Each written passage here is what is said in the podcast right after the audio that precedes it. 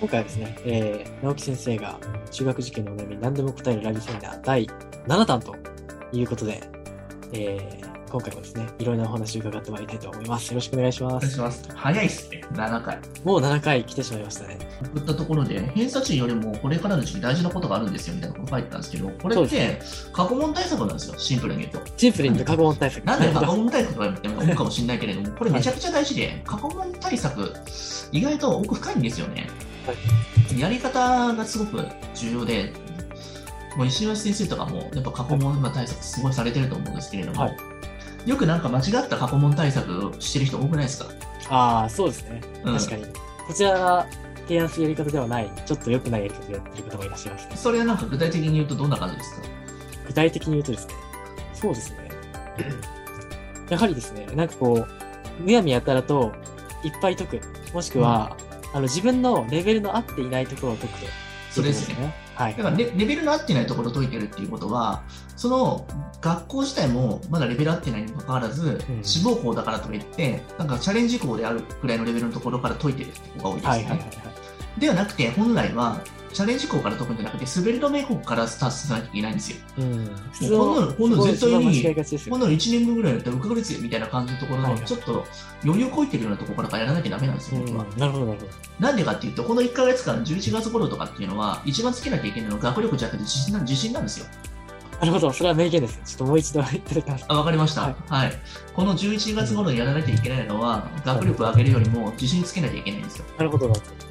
はい。もちろん学力も上げれるんですけれども、そうですね。偏差値を上げたりとか、クラスを上げすぎるよりも自信つけなきゃいけないんですよね。それは本当にひしひしと感じますね。はい。それを自信つけなきゃいけないにもかかわらず、本当にチャレンジ校をいきなり受けようと。チャレンジ校って言い方変えたらラスボスじゃないですか、現地で。そうですね。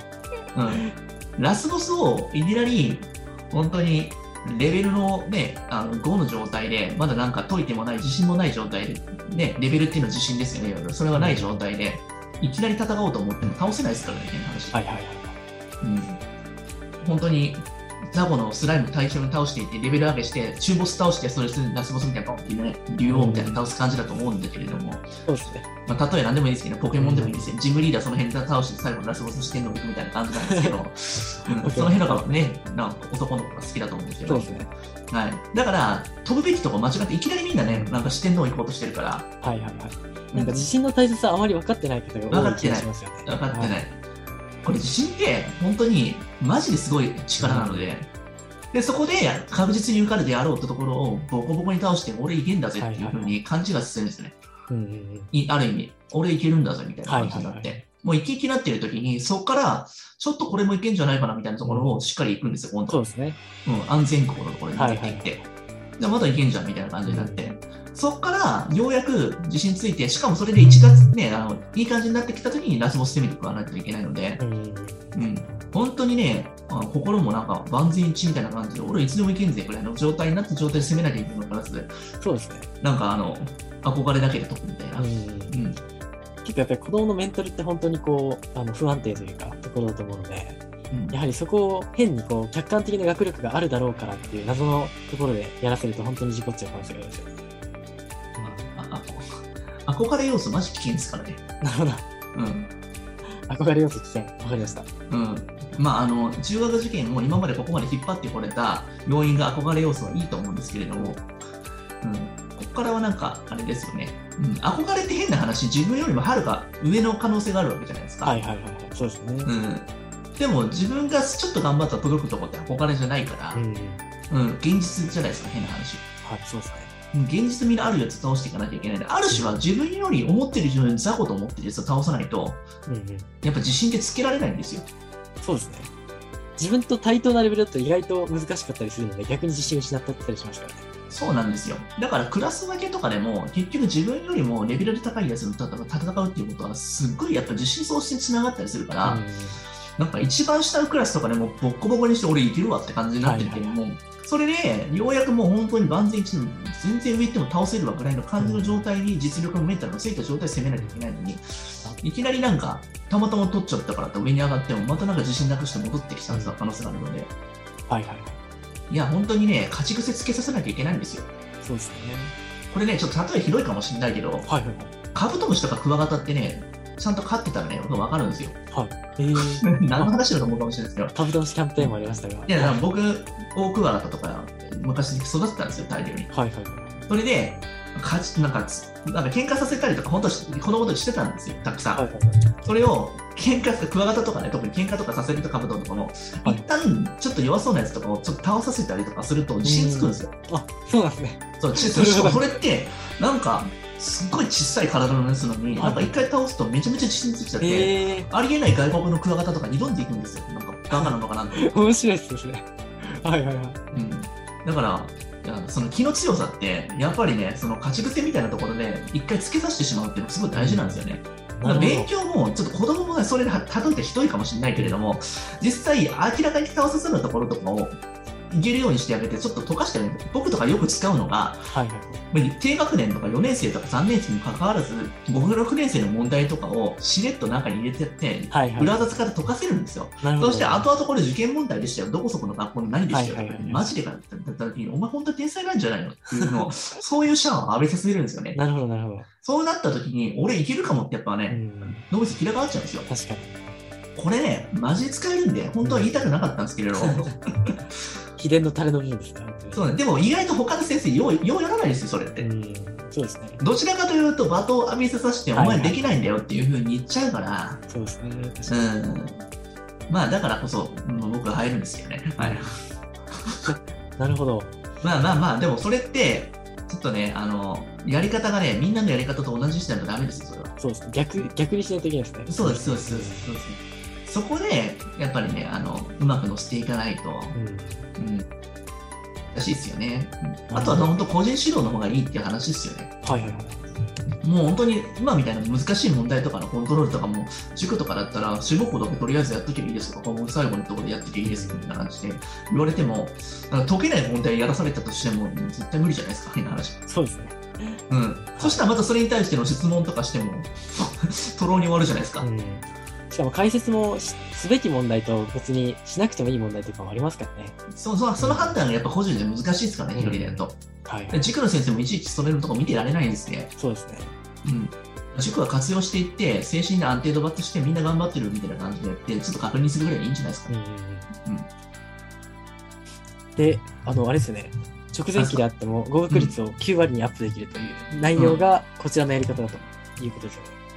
うん間違いないですけどね、これは過去問演習を個別に死ぬほど繰り返すっていうんですけれども、それもさっきの言った通り、変な話、その解き方の解説を先に教えてあげれるからこそできるってところもありますよね。はいはい。なるほど。一回解くまでにすっごい労力かかるんですよ、過去問って。ああ、そうですね。やっぱそれ精神的なを、負そうなんですよ。担もありますね。それを一度一年解けれたっていうところの経験すごく大きくて、うんで1年度分を変な話、これをやっぱ2回、3回回していくとめちゃくちゃ精度上がってくるし、すごい自信つながるんですよね。はいはいはい。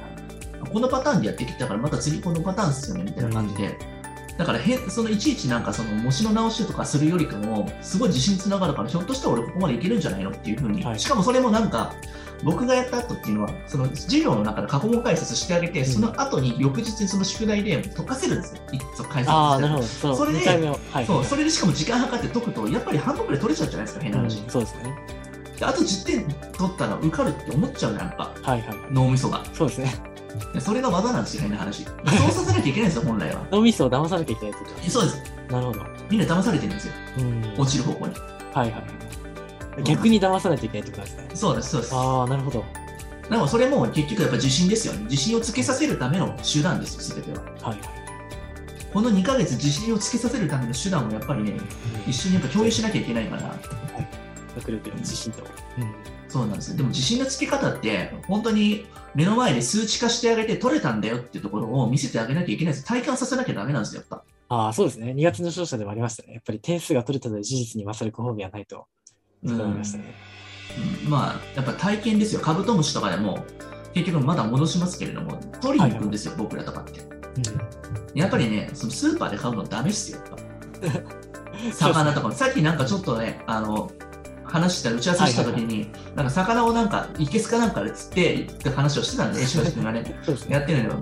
僕とか野生種手づかみで行くんで、してそうですね。いや、行きますよ、うん普通にね。でも、えーやっぱ考えですよね。でも、それもむやみやたられてもダメで、うん。やっぱりなんかうまく釣れてるおっさんの横に行って、はい何やってんのかやっぱ考えるんですよね。あ、なるほど。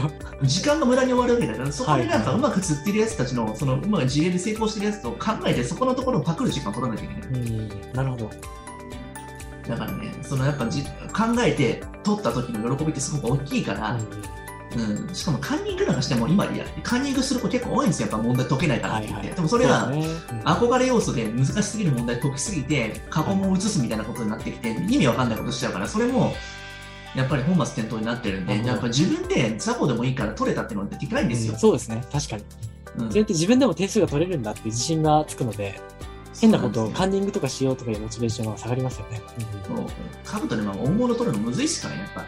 うん何でもなんかその大きいものでね、なんかそういうタケノコでも大きいの難しい。でもちっこいのも取れたら一緒のやつが取れたことに変わりないんで。そうですね。取れたという成功体験自身は変わりません変わらないんで、はいでも一回取れるとマジで何でもいけちゃうっていう風になっちゃうんで、確かに。もうマジかみたいな感じになるんで、そうですね。男の子なんてなおさらっすよ。そうですね。そこのメンタルの力をやっぱり実感していただきたいですよね。やっぱりうん性別が違うので、そこら辺の感覚がなかなかお母さんにわからないのかもしれないですね。男の子そうは、男の子はね、女の子でもある種やっぱ、そういったものもやっぱ、うん、性別関係なくやっぱうん。自信っていうのは大きいと思いますからね。うん。やっぱりね、なんかそういったところって意外とね、難しいんですよ。うんだからこね、マンツーマンだからやっぱできるのかなってところありますよ、うん今みたいなところっていうのは。はい。うんなんか本当にモチベーションつながってるのでね、またね、あの、ちょっとね、今、予定がちょっと大変すぎてですね、そうですね。本当に、あの、申し込みが全く絶えないので、そうなんですね凄まじい勢いで入ってます。いや、ありがたいですけど、はい超絶嬉しいんですけど、だから、本当に今回、コミストの方あるんですけど、本当に今月5名くらいで、ちょっと区切りをちょっとつけさせていただいて、もう先着ということになりますけれども、うん応募いただけたらと思います。